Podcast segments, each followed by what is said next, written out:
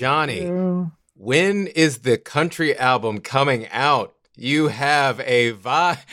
You were like very stoically Wow. looking at your your microphone. Just thinking about Just going to remind everyone if we find a really good visual bit, we have to screen cap it so that we. can oh keep it out. shit! That's you know what? I've never screen grabbed on a Mac before. I can before. print screen. Somebody else do this, please. Control for.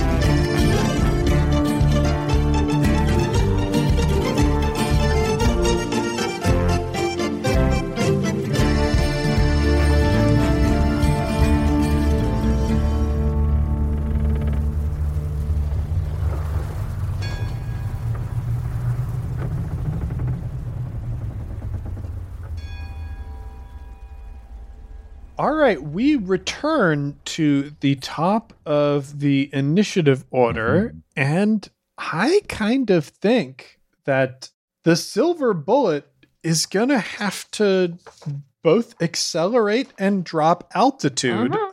They were not expecting to have to chase the Uhuru this much, and they need to. Otherwise, they're not going to be able to recover this extremely valuable cargo. Mhm. So they are also going to put some strain down. Also, I just had the thought if we go this many years having just cashed all this feather weave and then we get it stolen from us, Well, you have turned over the bulk of the feather weave prize. You've already given, you've already delivered that, and you've already gotten money from it. Ye- but I mean, Uh, like, if if we do all this only to get jacked for our shit, Yeah, that is very funny and could potentially happen. We did all that, and then some other random pirate said jump, and we are like, oh,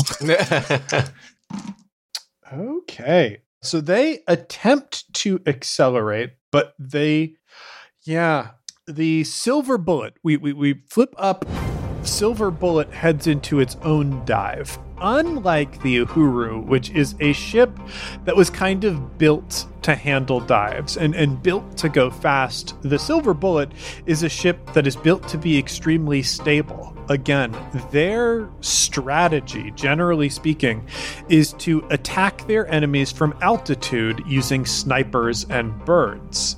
Their birds typically don't fly very far from the main ship itself, and those snipers need a very stable, clear ride in order to get good shots they move into a dive to try and drop altitude more quickly than they normally would. We can hear the creaking and groaning of protest as the heavy chains from their rigging strains against the balloon, which is keeping them aloft. We can see towards the back of their balloon envelope, there's someone working the sphincter there to let out some of the hot air so that they can drop more quickly. Is that what it's called? Um, it's called the sphincter? Yes, it is. We established that in Courier's call. So uh, that's that's just a I know a fun. I know that that's what it is. I know that that's the function and that makes and sense. yet you cannot deal but with also Well, Liz, we decided that it, it would be rough talking sailors who came up with the names for these things. So they might even call it the asshole. Like they might literally just call it that. So we understand that this is a balloon part. We're going to call it the sphincter. Okay. I'm just Um, now Well- picturing like a really rugged hench pirate dude just yelling, "Loosen the asshole!" And I'm Yeah. just like, yeah, good. Unleash Uh, the ass.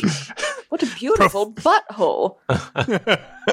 So yeah, that that releases some of the hot air. They cut airflow from their furnaces in order to make it so that there is less air on their weave so that they can start pulling themselves into this dive. And their rigging screams in protest as they do so. They are also trying to take advantage of and control the speed of their dive, but they fail and they fail pretty badly here. Um, they, they fail with a threat, so I, I think their guide sails are also taking some strain here as they go into this dive and really can't control it very well. They're still at a fairly long range away. I'm, I'm going to say there were two range bands up from you before, so yeah, they they are still two range bands away from you, which means that they're not really at close enough range to attack. And you know, they've taken significant risks to even get that close. Which means we now move on to the next part of the initiative, which is a PC slot. Who wants it? I, and I will remind everyone you also have the option of giving these slots over to a, a crew Mhm, action and mhm. having the crew act. uh, I'll go Mhm. if it's if it's the same to everyone. Yes. Do it. Um, It's the same. Now I am prone, but no longer have a boy on me. Correct? I think you have like you had sort of two people have tackle one you, so. I'd say there was one on either shoulder. However, like one of them had moved on top of you to shout in your face, and that person has been ripped away. So what would I have to do to get out from under the boy? Uh, you would have to fight. I will I fight. say. Then you know what? Here's what I'll do. I want to, since I don't have my gun, I will use my dagger to try and basically like kind of swing around and get the boy maybe may, hey, in the neck if I can. What is on your dagger, Travis? I have a question. Mhm. What is the the crit range on that? Three. Okay. I am going to give you an option here. And this can just be a universal rule that we apply to Skyjacks from here on forward. We've established that Travis has a butterfly knife. Uh, that that is his knife. So I will say, in attacking an enemy, you can do a butterfly knife trick. If you do, it will add a black die to your roll. But if you succeed in that roll, it changes the crit range to one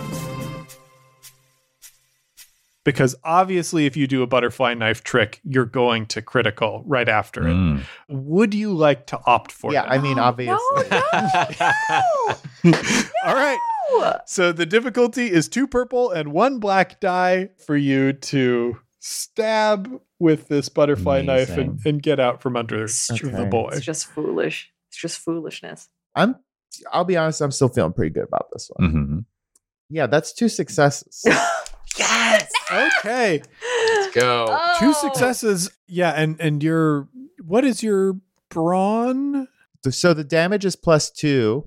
And this I mean it's just melee, right? My Mhm. melee. So yeah, it is brawn. Okay. So yeah, that's plus two damage plus the one, so that's three damage plus the two of the net successes. Bring it to five. Yes, this will kill this boy. Uh, uh so, so you watch Forge and Fire as well. It will kill. Uh, Uh, please describe this. yeah, so I think that like, you know, obviously this knife is concealed because you don't not conceal a butterfly knife. Mhm. So I think like I That's like a Johnny O'Mara quote that I want on an inspirational poster. You don't not conceal a butterfly knife. I he- I want to like whip the knife out, which is a surprise. Do I mean an incredible trick? I think here's here's what it is. So I will let's say d- do you care which side this person is on? Of- Not at all. Okay. let's say he's on my right side. So like I can't do much but my hand is a little bit free. Mhm. The knife is on my left side. So I want to pull it out with my left arm, like whip it in the air so that it Yep. opens in the air, Yeah. catch it with my right hand, and like stab it into his neck, and then like pull him off of me Metal. with that I hand. love that. Can we, can we see we we see like a special insert of like almost Lord of the Rings esque above Travis. The butterfly knife gets thrown up and then it opens up at the top and then like comes back down, grabs, stab. yeah. Yeah, yeah, yeah, yeah. Absolute silly Billy. It's very cool. I loved all of that. Uh, so then we go to an NPC. Oh, you you also I think you get a maneuver there, so you can move. Trap. Oh, I- you want to? I just want to grab my gun then.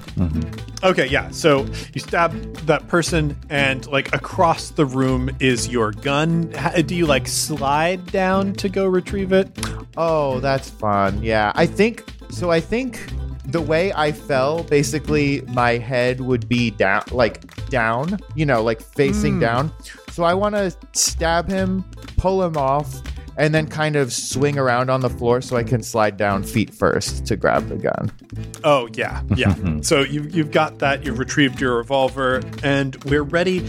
Like we do that, and because we're at the semaphore room, like we can see in the windows out of the ship that the birds that were chasing you are diving down to try and meet up with the ship. These birds need to accelerate pretty quickly because the Uhuru gained a lot of speed very, very fast. So we need them to fly, and the maneuver cost for that, they are going to have to make a hard check here. Uh, wow. Wow. They succeed by four with a threat.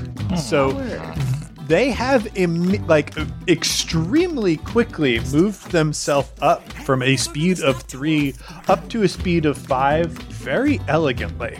These birds that were like surrounding the ship, the Uhuru drops out from beneath them, and these birds like simply fold in their wings, point their beaks, and dive after it. So we can see they have once again like there's a cloud of these little birds around the ship. I am going to say, like, we'll have three of them actually drop down onto the canopy envelope, the balloon of the Uhuru, hmm. and cling to it, while the other three are sort of like fanned out along the sides of the ship itself. And they are once again going to try and drop smoke bombs onto the deck of the ship. And this one is successful. This one is successful to a pretty high degree as they crit, meaning that their smoke bomb is going to hit the helm of the ship. So these colorful smoke bombs sail through the air, and we can see right by Gable one of these ceramic smoke bombs like hit the deck, and immediately a huge plume of smoke envelops around your vision and makes it incredibly difficult to see. This isn't like tear gas or anything like that. It's just really obstructing your vision and making you cough a little bit this also kind of highlights where the Uhuru is to the silver bullet above, making it easier for them to, you know, find your location as you are moving at very low altitude right now.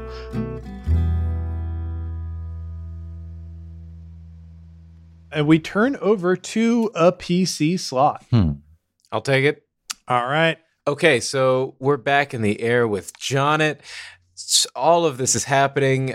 I think the smoke bomb hits and is currently flooding the hole with with smoke. And I think Jonet. Then we kind of like see a a more pulled back shot with the Uhuru kind of center, and we see like a a figure dart immediately in front of the camera and then kind of banks into view, and that is Jonet and Metatron. I think Jonet is going to try to kind of flank this. Wait, is Jonet? I would love Jonet to be able to get the jump on this other bird that's currently like that just fired at Metatron, but I don't Yeah. know if if Jonet is avoiding or is able to go on the offensive. Uh, I think you can go on the offensive. Yes. They were rounding back towards you, so this is kind of moving towards a clash scenario. Great. Then we clash. Jonet is going to pull his revolver. All right, so the, the, this is going to be an average difficulty with two black dice because you are on bird back in the air at Mhm. night. Yes.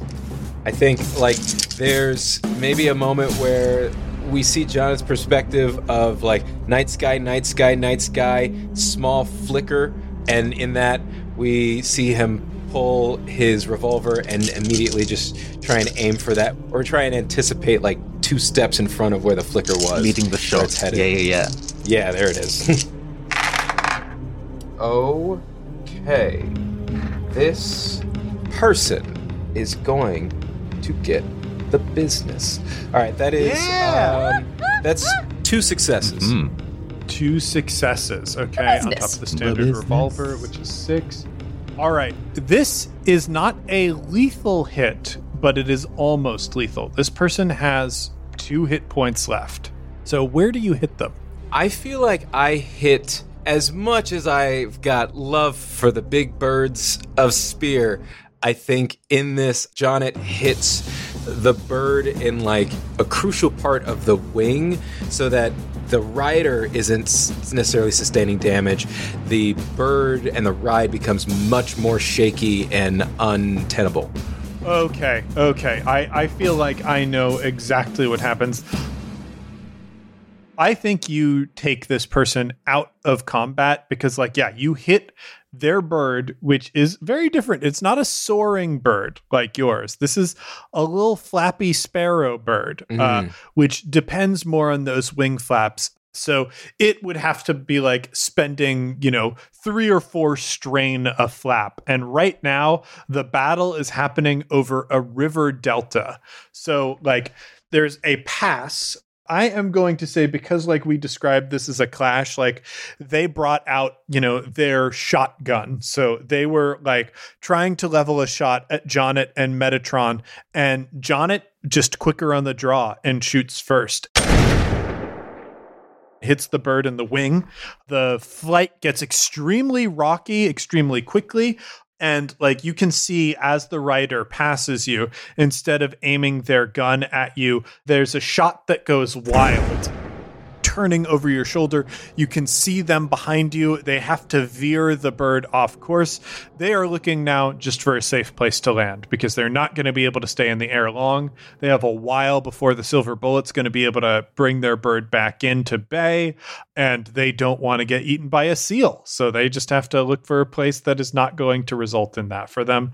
So they're out of the fight, and I am going to cross them off. And then it's a maneuver. Do I still have? Yes, you do still have a maneuver. so there's a very brief moment of Jonet like, whoo, like let's, that's great. Come on, Metatron. And then he kind of pulls up.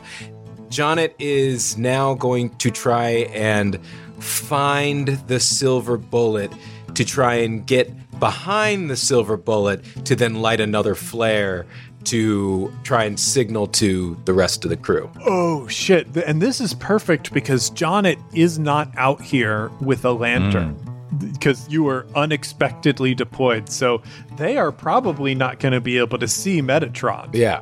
which is big. So yeah, uh, you are going to try and find the silver bullet.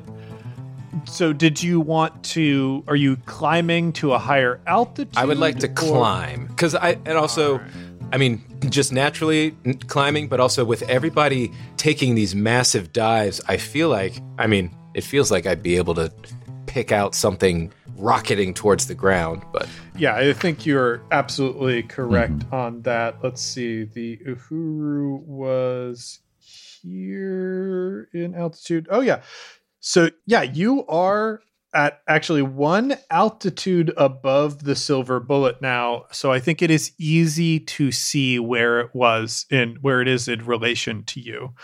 You climb as it dives, you pass each other, you can see the silver siding on the ship, and Jonet is now above it.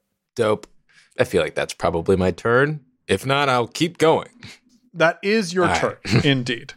The silver bullet needs to make up speed because right now the Uhuru is still two range bands away from them in terms of altitude, but also range bands away from them in terms of lateral distance as well, because the Uhuru is just moving much faster at this point. So I think there is an order that goes out over the silver bullet to initiate a heavy burn. Heavy burn essentially means they are shoveling like twice as much coal into their engines to make things work. So they expend a level of supply that they have on their ship in order to burn more in their furnace and basically make any movement that they're doing more powerful. The next thing that they do no, they don't want to dive lower. What they want to do is try and accelerate. So they are going to accelerate. They're still going to accelerate at a hard check because they're trying to catch up right away. Holy Oh. cow. I don't leave us in suspense. I don't like this. That is a total wash. Oh. Uh, Oh, Okay. So that's just so a cow. Hmm. we turn to the luminaries. It's the island they drown. Well, the island was already drawn for this combat. It the is- world is an island, you know?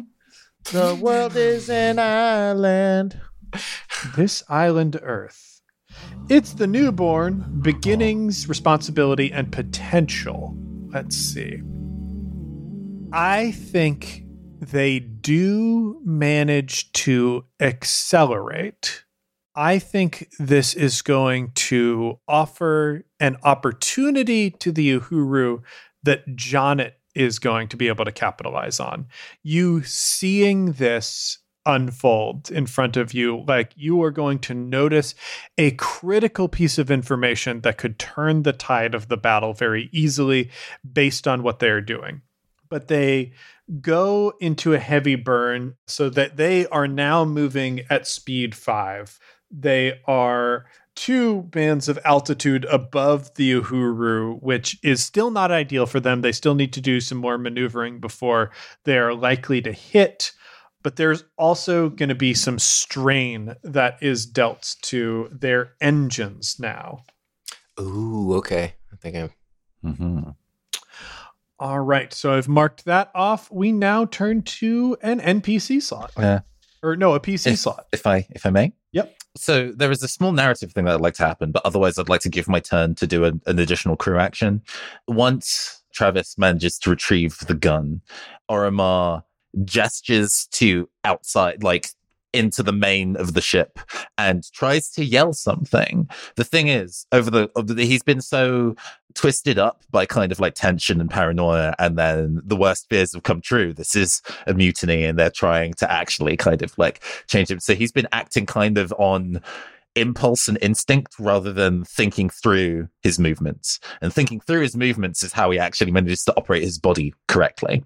So, not thinking of that, he tries to say to uh, Travis, go help whoever you can. But instead, the drawer opens and just comes out instead. Uh, I like the idea that one of the reasons that talking is so difficult is you need to lubricate those vocal cords. Mm. And that is Mm. either by like drinking some sort of medicalized tea or by Ormar painstakingly going through the biological process of producing saliva and using them to lubricate those cords. So it's just like dry mess in Mm. there, resulting into that horrifying hiss.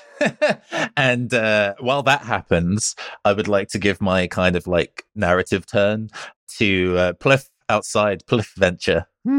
yeah. Oh, the Pliff venture. Um, what are you going to have Pliff do? Hmm. I think, I, I mean, you know, I want Pliff to be a big damn hero and succeed. So I think this is the process of managing to get up to the bird release area. I like the idea that there is maybe one of the rowdy R's who's kind of at that kind of exit point, and then Pliff can like grab an ankle. Ooh, this is perfect. Okay, okay. So this check is absolutely going to be hard, there. but we're going to have Pliff roll here. Oh, good God. That's another perfect wash. Uh, So once again, it comes down to luminaries. The river. Oh. That's where we. For hoops. The mm-hmm. river for hoops. Well, the river is, you know what the river is? It's ultimately an expression of hmm. challenge destruction, challenge, and separation. One of the things that we talk about as we go into the divination and description of the river is that heroes are baptized in the river ultimately. So I, I think this is a moment where Pliff is pulling on the rope that is currently hooking him to the Uhuru so he doesn't just spin off into the water and get torn apart by seals. Um, and I think he is pulling as fast as he can because these seals, they're gaining on him. Um, they are nipping at his heels, so he's got the motivation to pull on it. But, Liz, I would like a flashback. Yes. I would like a flashback to this bachelor party weekend where Gable is teaching Pliff something about like hauling rope or whatnot. I want to know what lesson he learned on this bachelor party weekend that turned him into the hero that we need him to be. Uh, okay. So we're showing him how to just kind of wrap rope around your arm like it's wire. Mhm. So you see, the rope has memory. It's been curled in such a way that if you just allow it to, the rope will curl around your arm in a very smooth motion. But if you fight against it, it will just ruin the entire coil. So if you find that that bend and move with the bend and be a little bit less anal and hard to be around and bad at your job and Gable, Gable, I think I think some personal things are leaking into Gable. We're gonna we're gonna pull a half step back there. This is a lesson that I'm teaching without any sort of agenda. So Gable is drunk right now. Uh, and I do think like this is kind of happening where you are getting very in Pliff's face for like this portion. It started at a reasonable social talking distance and slowly gravitated with you being extremely close to Pliff. Look at the rope. Um, Look at it. It's curling, right? And so you don't need to do anything. But when you do things, you make them worse. So when you do things, you make them worse. You're Um, you're worse. You're worse. so we cut back to the present where Pliff is pulling on this rope and we can see coiling it around his arm as he goes. And I think that gets him up to the side of the ship where he is now like crawling along the side of the ship, getting to the bird launch port. He comes up to the bird launch port, and this is Flea's port. However, there is someone like Flea is currently being restrained and pulled back by some rowdy R's because they are trying to pull the birds away from launching or doing things. We can see that Flea currently has a muzzle on, and Pliff, like, we can see Pliff's hands, like, pull himself into this bird launch port, and we can see him immediately come face to face with a mean looking with uh let's see who are our rowdy r's that we have we had so many r names uh ruth Oh. ruth is there Ruth's name is not naturally Ruth. It is a nickname upon a nickname because this person is called Ruthless, and they just sort of sort shorten it to Ruth. It's pronounced Ruth's Um, Chris.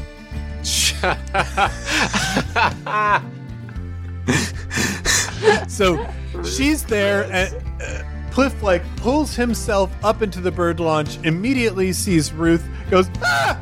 and almost falls back out the bird launch and then we can see the jumping forms of these massive seals which are like trying to lunge at Pliff from the other side and he looks back at them goes ah! and pulls himself inside and in doing so grabs Ruth pulls Ruth out of the boat and into the waiting mouths of these horrible seals. Uh, so now Pliff is in the bird launch with The ship Flea. is now definitely ruthless. Oh, yes. Yeah. One less Ruth. well,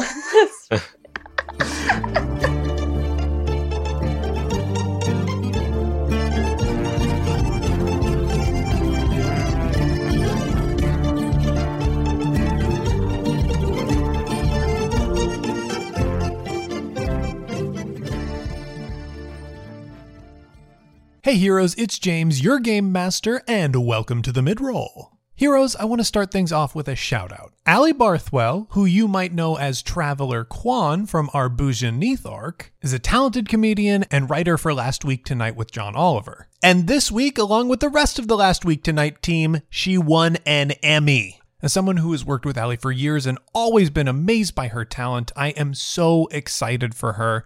I hope all Campaign Skyjacks listeners who enjoyed her performance as Traveler Quan, or who may have enjoyed her performance on the many episodes of One Shot that she did, go out and congratulate her on Twitter. You can find her at WT Flanksteak, and just let her know that she rules. Huge congratulations, Ali. You always deserved it, but now you have it. Heroes the One Shot Network is currently matching donations to the 2021 IGDN Diversity Sponsorship. This is a charitable program that helps designers who otherwise might not be able to attend Metatopia, the game design festival that is very near and dear to my heart. The point of the sponsorship is to connect game designers to resources they need to make their games happen. The IGDN sponsorship is an amazing program and has helped some really talented designers along their way. That's why the One Shot Network is matching up to $1,000 of donations. And heroes, I'm going to be honest, I want to see you max out our donation. If you'd like to help this program along, head over to fundly.com slash 2021 dash IGDN dash diversity dash sponsorship or follow the link in our show notes. And remember, if you donate now, your donation gets doubled because I'm matching you. Before we get back to the show, I want to take a quick moment and thank some of our backers on Patreon. Charlotte Hassel, thank you. Lou Hogan, thank you so much. Afterak, thank you. Dan McKinley, thank you so much. Tito, thank you. Will Roper, thank you so much. Astrid Grensdorfer, thank you so much. Axel, thank you very much, and a toast to you. Connell Bjorkstrand, thank you so much. Joseph Soloway, thank you. Joshua Dunkley, thank you so much. Jonah Oxenhandler, thank you very much. Evan Wright, thank you. Matt Calicote, thank you so much. Ben Bizogno, thank you. Hannah Maurer, thank you so much. Justina Kolinak, thank you. Maya Goldman, thank you so much. Tony, thank you. And Tim Davis, thank you.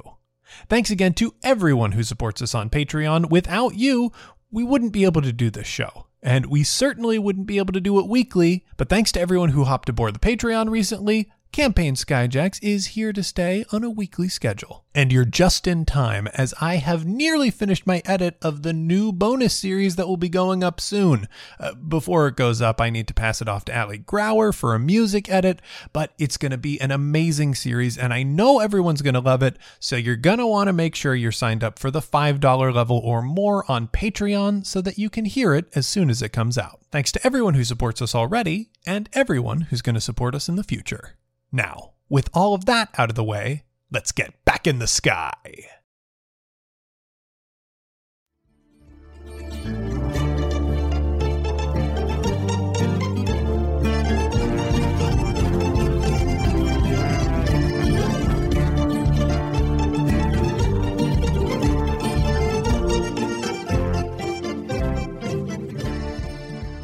And we come Oh, to an NPC slot here. I have to let we we've got to check in with our good and terrible friend Mm. Rocco. Rocco not having the best day. Rocco already a bit roughed up. Rocco had an encounter with the captain and like saw in very quick succession after he was hit pretty hard the captain like murder three people very very quickly. Uh, you know if we are treating rounds and skyjacks which I, I don't think we're treating them quite the same way the same way that you would treat a round in d&d th- in six seconds, the captain killed like three people. So Rocco, uh, his nose is bloody. He's got this blood running down his frilly shirt that is blue with the white cuffs. He turns around and goes, I, I, I gotta, I gotta get to the cargo. I gotta get to the cargo. And he pulls himself to his feet. There is another jerk in the, the boat's movements as speed is starting to pick up, and he is trying to make his way down the stairs. As he does, I, I think he's going to turn over his shoulder and fire behind him. Really, more to create cover for his escape than actually to hit anything. I am going to make him roll against hard here, but I do want to see if there's a chance that he might hit Travis or the captain. And indeed, there is hmm. not. There is a threat, though, so I am going to have the ship jerk again, and Rocco falls down the stairs. Not causing heavy damage, but definitely costing him one strain as he makes it to the the lower level where the aviary uh, on the Uhuru is. We're going to turn to a PC slot. I'm going to cut up really quick and get myself uh, something uh, to drink. But decide amongst yourselves who wants that PC slot. Liz. Oh, possible. I gotta do boat stuff. Won't stop. James always makes me do boat, stuff. We don't want to do boats. I want to play swords with my friends. But Would you? instead, I please, just I gotta tend do to the boat boat stuff. do boat stuff. I will take it. James, can you Yeah, describe to it. me so what what our whole terrain situation is, or like where the birds are, what where the Uhuru is, just uh, lay of the land. Okay, so right now there are three birds that are fanned out, kind of surrounding the Uhuru itself. They, they just threw some smoke bombs on the deck. So you probably don't know where they specifically are right now because you can't see a damn thing because the deck is covered in smoke. There are also three birds that landed on top of the Uhuru. Unbeknownst to you, a range band behind you the silver bullet is looming two range bands above you right now. So that's what's going on. Okay, so there's birds on the boat. Yeah, there are birds there on top of the balloon canopy right now. They have a lit. All right. And you you would know that if there was a lookout there, but there is not a lookout there. Because um, Rock- Travis well, yeah, it was a rowdy R assigned to it. Travis did find out that there was no crow's nest lookout from Bathroom Barry, but did not tell anyone yes. that information. Uh, and as far as like the trainee said, we're on a delta. Does that mean it's mostly like wetland, swampland, or are there mountains, or is it flat? It's, it's it's going to be flat kind of wetlands immediately beneath you. You are at low altitude, but not extreme altitude. Right now, the Uhuru is, you know, an appreciable distance from the ground beneath you. If the Uhuru were to go lower, you would be even closer to that to where basically the ship would be having a wake beneath it from the air that it's displacing mm-hmm. It's hard to assess what tactically would be the better thing. Generally, in a ship to ship combat, you want to be above or at level with your enemy so Mhm. that you can board their ship or attack them with weapons. But it's kind of up to you. All right. I have a plan, and it's going to take a few rounds to do. But for the moment, I want to. Well, you can do a bunch of ship actions because you can also do ship actions on the, On the uh, cruise crew turn. Okay. We here's what we're going to try and do. We are going to try to speed up at extreme low altitude, heading towards a bank of trees. Okay. Mhm. Okay. And then the next turn, we'll see what happens after that. All right. So you are aware, Liz, you, you have a choice in front of you. You can speed up as the Uhuru. However, that will have you be going at above top speed. Yeah. You could initiate a heavy burn, which will allow you to increase your top speed by one. Heavy burns for a full turn, basically on the next slot like this, will allow you to do expanded ship stuff without too much of a problem. However, after that, it will start putting strain on your furnaces. Uh huh. How Uh, does speed affect climbs and dives? So, speed is going to make your climbs and dives easier as you will be able to sacrifice speed in order to achieve those things. Okay.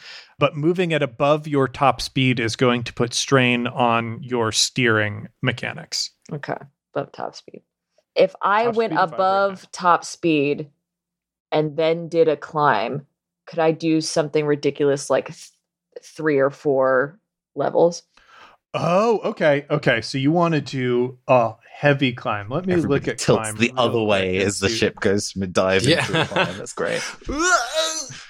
So, Liz, you can put strain on your furnaces in order to climb two bands, Okay. um, which would put you, if you were to climb two bands, that would put you at even level with the silver bullet. Okay.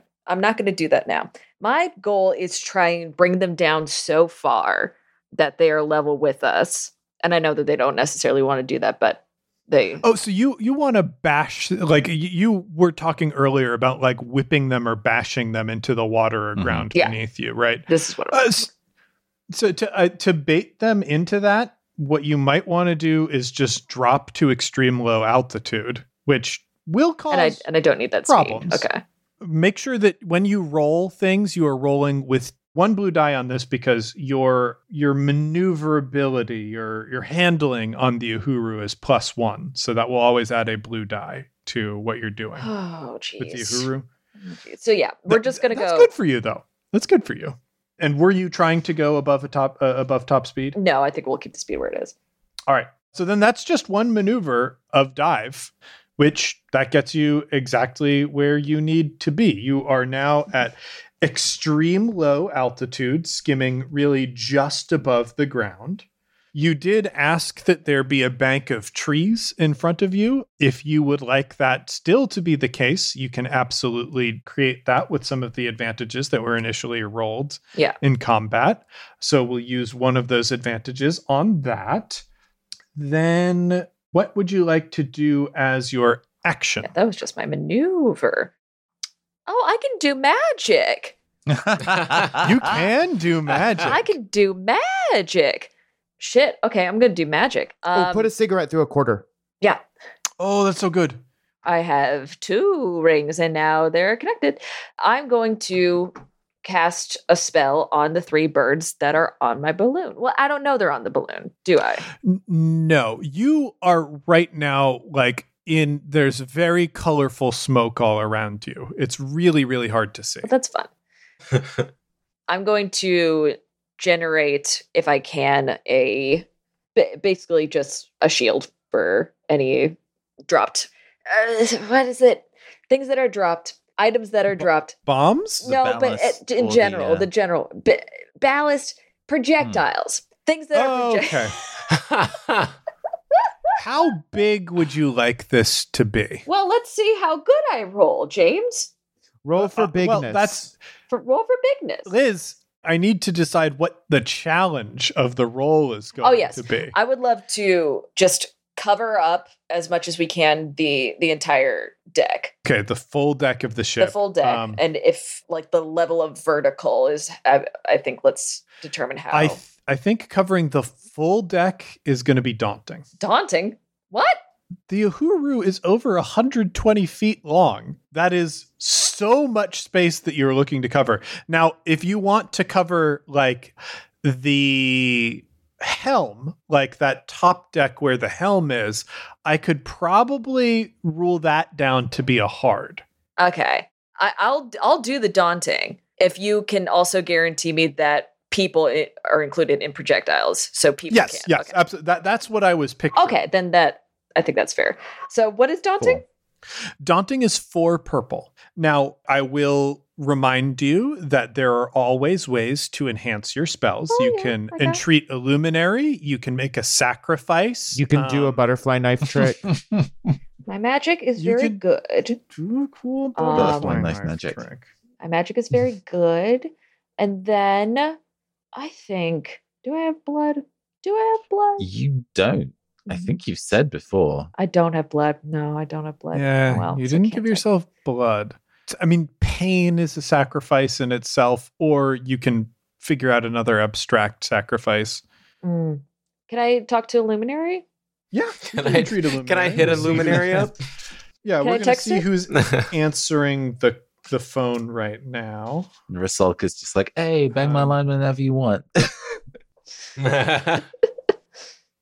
The children. All of them? They're all here? the gang is all here. Let's see here. Consequence, inevitability, and eternity. Nothing was unobserved, and a reckoning is coming. This feels extremely aligned with Gable's whole shit being an angel of judgment and justice. So, yeah, the children are answering this, which means that I think justice needs to be served with your action. The the children will want a prayer from you to like you can't be dishonorable while while you're doing these things. Uh, which you know, creating a shield like that is fully within the the children's purview. But when justice is meted out, you will have to be acting in that role, and they might compel you to do something that is difficult or uncomfortable. Okay. I love that. Also, does that sort of appear to me as like a million small voices, cherubic and terrifying? There is a choir, yeah. The- Yay! Children. Um, so yeah, that is going to upgrade your dice, so you'll turn a green into a yellow. Thank you, little babies. All right, let's roll it. Let's see. It'll be fun. Let's see. I got two successes and two threats, Jake. Yes. Yeah. Nice. Look. Oh, Give me my shield. I have So a sword.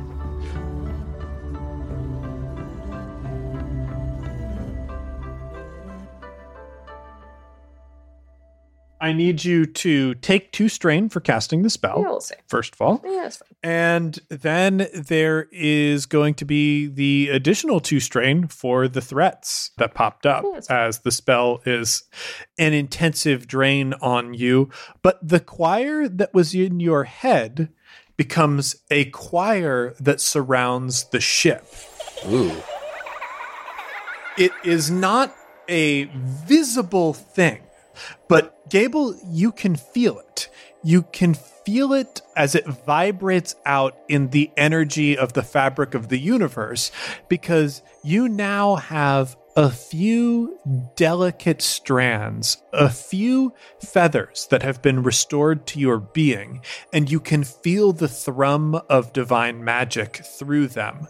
It's a bit painful, it's a bit itchy, but you know that you have set up this barrier that divides you and the harm of projectiles that would come after you. So basically, enemies who are attacking your ship, you especially the top deck of your ship, are going to have one failure to everything they do, even before they roll Mm. That's cool. uh, Mm. until the end of the combat, or you should decide to drop this spell. Mm. I am going to say this is a pretty incredible spell. It will take one strain for you to maintain every round, and we will ask you that every turn that you have coming up. But I'm yeah, fine. I think I'm okay. I think you're she okay right she now. says too. in front of the game over background. I think I'm fine. I think I'm fine. Uh, now we come to an NPC slot. Holy crap, I know what they're Whoa. going to do. Gosh. Truly struck with inspiration. We move to the top of the Uhuru, where these bird riders from the Silver Bullet have landed. They go to the packs on the back of their birds and they reach inside. And we see them pull out these gas mask like helmets. They are service helmets for interior balloon work. Essentially, during a battle, or really during any sort of flying of a skyship, there is a chance that something will go wrong with the furnace stacks inside your balloon's envelope, and that you occasionally will have to go in there and service those stacks to restore them to make sure that there are no blockages or anything. To, you know, uh, on calm days, sometimes you have to shut down a furnace entirely and do a little bit of chimbley sweeping in order to get the coal dust out of there and whatnot. So, what they are doing is pulling out these masks, putting them on, and then going to a service flap in the Uhuru's envelope to enter inside the balloon canopy into this area that is full of thick and dark coal smoke to do something nefarious. So they they pull on these masks, they head over to a service flap and they enter the balloon canopy itself. It will be difficult once they are inside, especially because this is an unfamiliar ship it is going to be difficult for them to navigate to one of the furnace stacks. So I am going to have them roll for that. Oh, but they roll really, really Mm. well. Ah, that's that's fun for them. Yeah, that is two successes and two advantages. They go and they manage to together navigate to, well, yeah, I'll spend their advantages on that, to the main furnace, on the Uhuru and the main furnace stack, particularly. And they reach into the packs that they have at their pocket and they pull out again a small ceramic object and drop it into the hatch on the furnace stack. There is a clinking and a clanking as this object rolls down and cracks on the grate above the main furnace. There is a hissing and an explosion.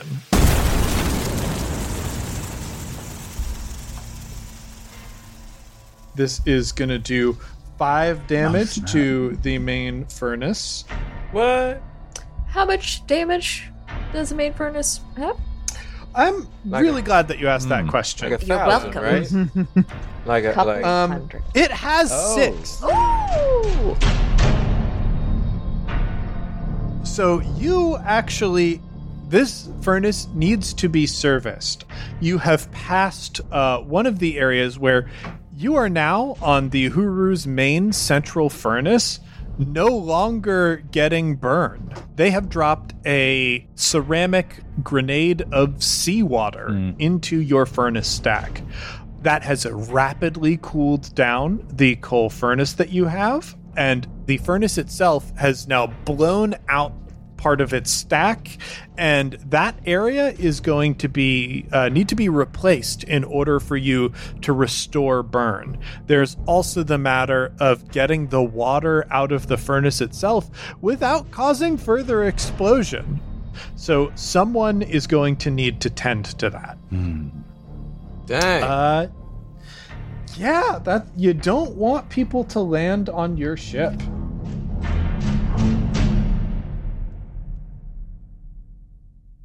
Scotty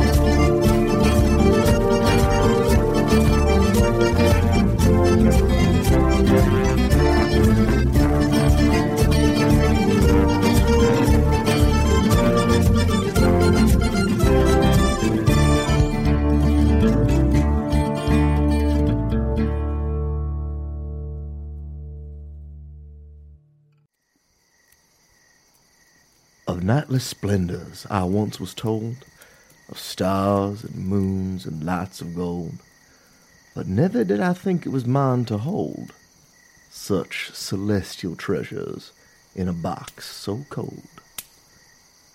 My mother told me that. She recited to me in her soft voice when I could not sleep. In truth, it's all I really remember of her, that poem. Passed away when I was very young, and the memory of her face, the smell, the shade of her hair, all that has faded, much like many of the things in my life. Oh, I do not mean to be dour, my friends. I was just thinking, when old men like myself begin to think, then uh, we undoubtedly think backward. For you, I imagine, it is quite different, being so young. Your mind is full of tomorrow and what adventures you are to have. and there's nothing wrong with that. But I apparently am full to brim of nostalgia tonight. Would you mind if we indulged in a tale that was told in my youth? One I was told by my father and his father, and so on and so forth and so on. Really? Well, that's mighty kind of you. Now, how did it begin? Oh, yes. Once, in the days long ago, before feather weave and sky ships, before red feathers, before even the mariner, the stars were numerous in our sky. There lived a royal family, a king and a queen, and lords and ladies in a castle nestled on a smoky mountain. And this royal family ruled over a valley that ran from the mountains to the sea, and they called their kingdom Anise. Now, the kingdom of Anise was a small place with quiet people with quiet dreams. The people who lived there loved the woods and the fields, the rivers and the rocky coasts. They made small and quiet things. But the rulers of the land, the great house of Ranian, looked askance at these quiet people they ruled. For while the people and the nation valued small and peaceful things, the royal family longed for something much grander. They wished for glory, for money, for conquest, to be like the nations that surrounded them with their armies and navies. But try as they might, none of their grand schemes came to any fruition. The valley remained as it was, peaceful as a field of fireflies at twilight. Now, in the days of our story, the king of Anise was called Pavero, and he sat on the throne much as his father did, and forefathers before him. He ruled the valley and longed for the riches and glory of his neighbors. And King Pavero tried everything. He declared war, but no one showed up. He tried courtly intrigue, but no one believed the tales he concocted. He tried to duel his long hated rival, and somehow the two of them became the best of friends. Time after time, scheme after scheme, nothing ever changed. It vexed King Pavero so much that one day he declared, I will go to the mountains and I will live there. I will leave my crown and robe and be as the quiet folk. And the queen and his advisers nodded and said, I'm sure that would be nice to get away. And so Pavero went to the mountains. And there he lived his quiet life of his quiet people. He hunted and he fished, he picked apples, he made a little house for himself, and even kept bees. And he hated it. Every bit of it. It was too quiet, and no one knew him when he passed by, and even his bees seemed to mock him with their lazy buzzing. And as his life grew quieter and quieter, Pavero got angrier and angrier until one day, out in his orchard quietly picking apples, he reached his breaking point. Am I doomed to be forgotten? he cried to the heavens. Will no one know my name? So loud was his yelling that the very mountains around him echoed with his voice. And when the echo ended, something answered. And what is your name? came a smooth and dangerous voice. Pavero turned, and there, sitting on that stump of one of his apple trees, was something. Not a person or an animal, not a monster or a spirit. It was something. Something wreathed in a shadowed light, with many eyes that stared at Pavero's very soul. And though fear crept into Pavero, he heard himself reply, I am me, and my name is Pavero, king of these lands. And what is a king? asked the something of smoke and gold with too many eyes. A king is me. A king is the most important person among all persons, Pavero replied. And the something laughed a laugh of broken glass and shattered moons, all mirth and no merriment. The most important, the something replied. How can you, a mere human, claim to be the most important anything? And it laughed and laughed and laughed. And Pavero never forgot that laugh, O mighty King Pavero, the something finally said, its laughter still ringing the ears of the king. Son of Linus, father of Artemund who is to come, mortal man and most important. This I promise you. I, who am endless, will remember you. And that which I remember shall endure. And what is more, I will give unto you other names that you shall give your children, so that I might remember them as well. But only one will there ever be a generation, for I am busy and will not remember more. And you shall have much. You shall have gold, and you shall have plenty, but only for one. And the something reached out and touched the king, and the mind of Pavero swam with names. The king eventually returned to his castle, and picked back up his crown, and returned to his quiet throne, and never more sought the great deeds of those nations that stood around him. And in the days that followed, he had a son, that he named Artemund. And when Artemund was merely eight years old, the very stars fell from the sky. But Pavero and his son Artemund were remembered, and while the kingdom of Venice burned and the world around them crumbled, the two of them, and only the two of them, endured. And so the years marched on. Artemund gave way to others, all named from names that Pavero carved into a tree, an apple tree, at that place where he and his son lived a quiet life after the end of the kingdom of Anis. And when the kingdom fell away, the crown lost, the kingdom and castles crumbled, the line of Pavero, however, shifted well. From monarchs to business moguls, from merchants to landed money, their castle became an estate, their subjects into servants and employees. And those that came after Pavero, Artemund, Penella, Amarancia, Bergamont, Mace, all were remembered. All lived extraordinary lives, full of glory and riches, but all tinged with darkness and a joyless mirth. For as their glory grew, so did their malice and greed. For it was never enough, and all the houses and fine clothes, the good food, and the well appointed stables could not hide the rot from within.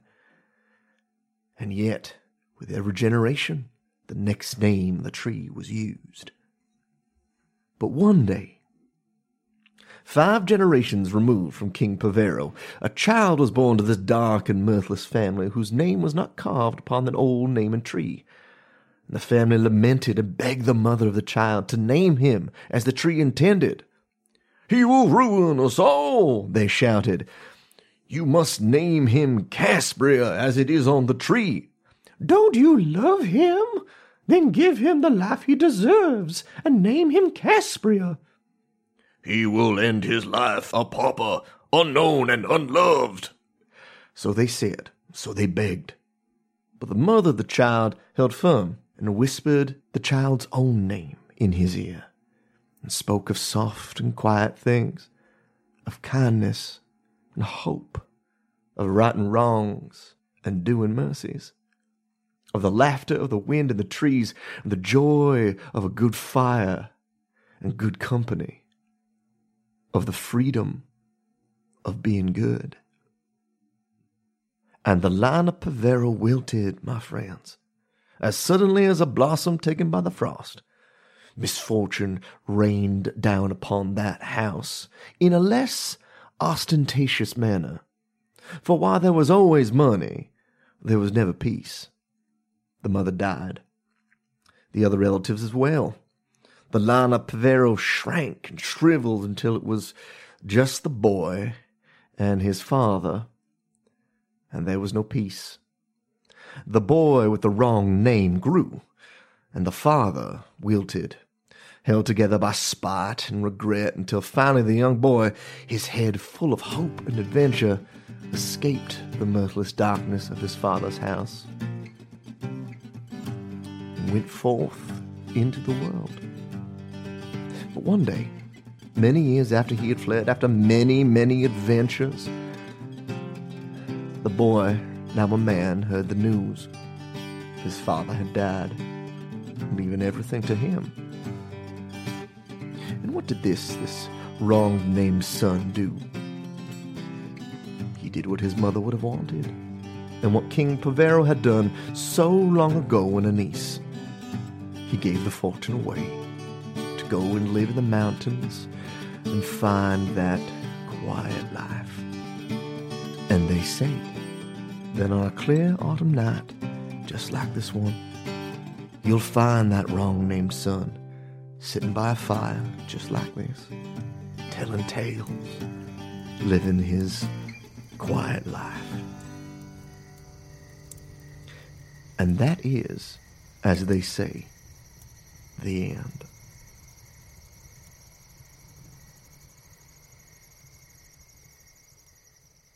Campaign Skyjacks is a one shot network production. For more information, be sure to follow us on Twitter over at CampaignPod for updates about live shows and other events we might be doing. Welcome to Character Creation Cast, a show where we create and discuss characters, the best part of role playing games, with guests using their favorite systems. I'm one of your hosts, Ryan Boelter. And I'm your other host, Amelia Antrim. Join us as we sit down with game designers, podcasters, and fans of games as we dive into learning about different RPGs through the lens of character creation. It's a combination of character building, player advice, game design insights, and even a little bit of fan fiction for a different game every month. We tackle a variety of new and old games, both well known and indie produced titles.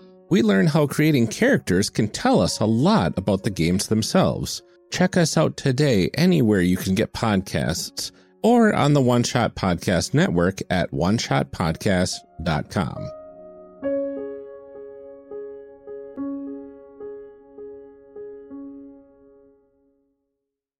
You can find more great gaming shows over at oneshotpodcast.com. Like All My Fantasy Children. All My Fantasy Children is a character creation, world building, and storytelling podcast powered by you. Each week, best friends Aaron Catano Saez and Jeff Stormer take a listener submitted prompt and, using some of their favorite tabletop RPGs, create an original fantasy character. Along the way, they populate a shared universe one story at a time. They share laughs, stories, and verbal hugs along the way. Jonet Kessler was played by Tyler Davis, who can be found on Twitter and Instagram at Tyler A. Dave. He also co stars and consults on Showtime's Work in Progress. Gable was played by Liz Anderson, who can be found on Twitter at Liz Anderson underscore underscore underscore, or on her podcast, Paired. Travis Madigo was played by Johnny O'Mara, who can be found on Twitter at Johnny and Briefs, or on his podcasts, Bill Buds and Dilettante Ball.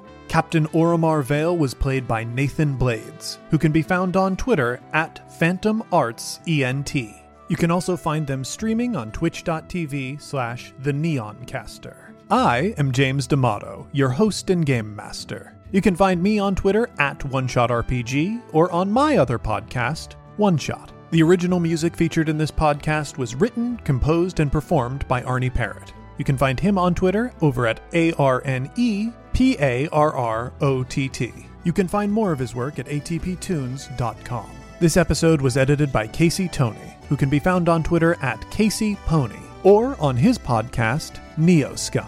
Our logo was designed by Fiona Shea, who can be found on Twitter at Fiona Pup. The World of Sphere was inspired in part by the music of the Decemberists, and Illimat, produced by Twogether Studios. This show uses a modified version of the Genesys role playing system, designed by Sam Stewart and a team of talented professionals who were fired by the private equity firm owning Fantasy Flight Games. To the strangers who've ever been kind, and once for our friends ne'er to rise. Twice to the dearest we're leaving behind, who know we can never deny the call of the sky.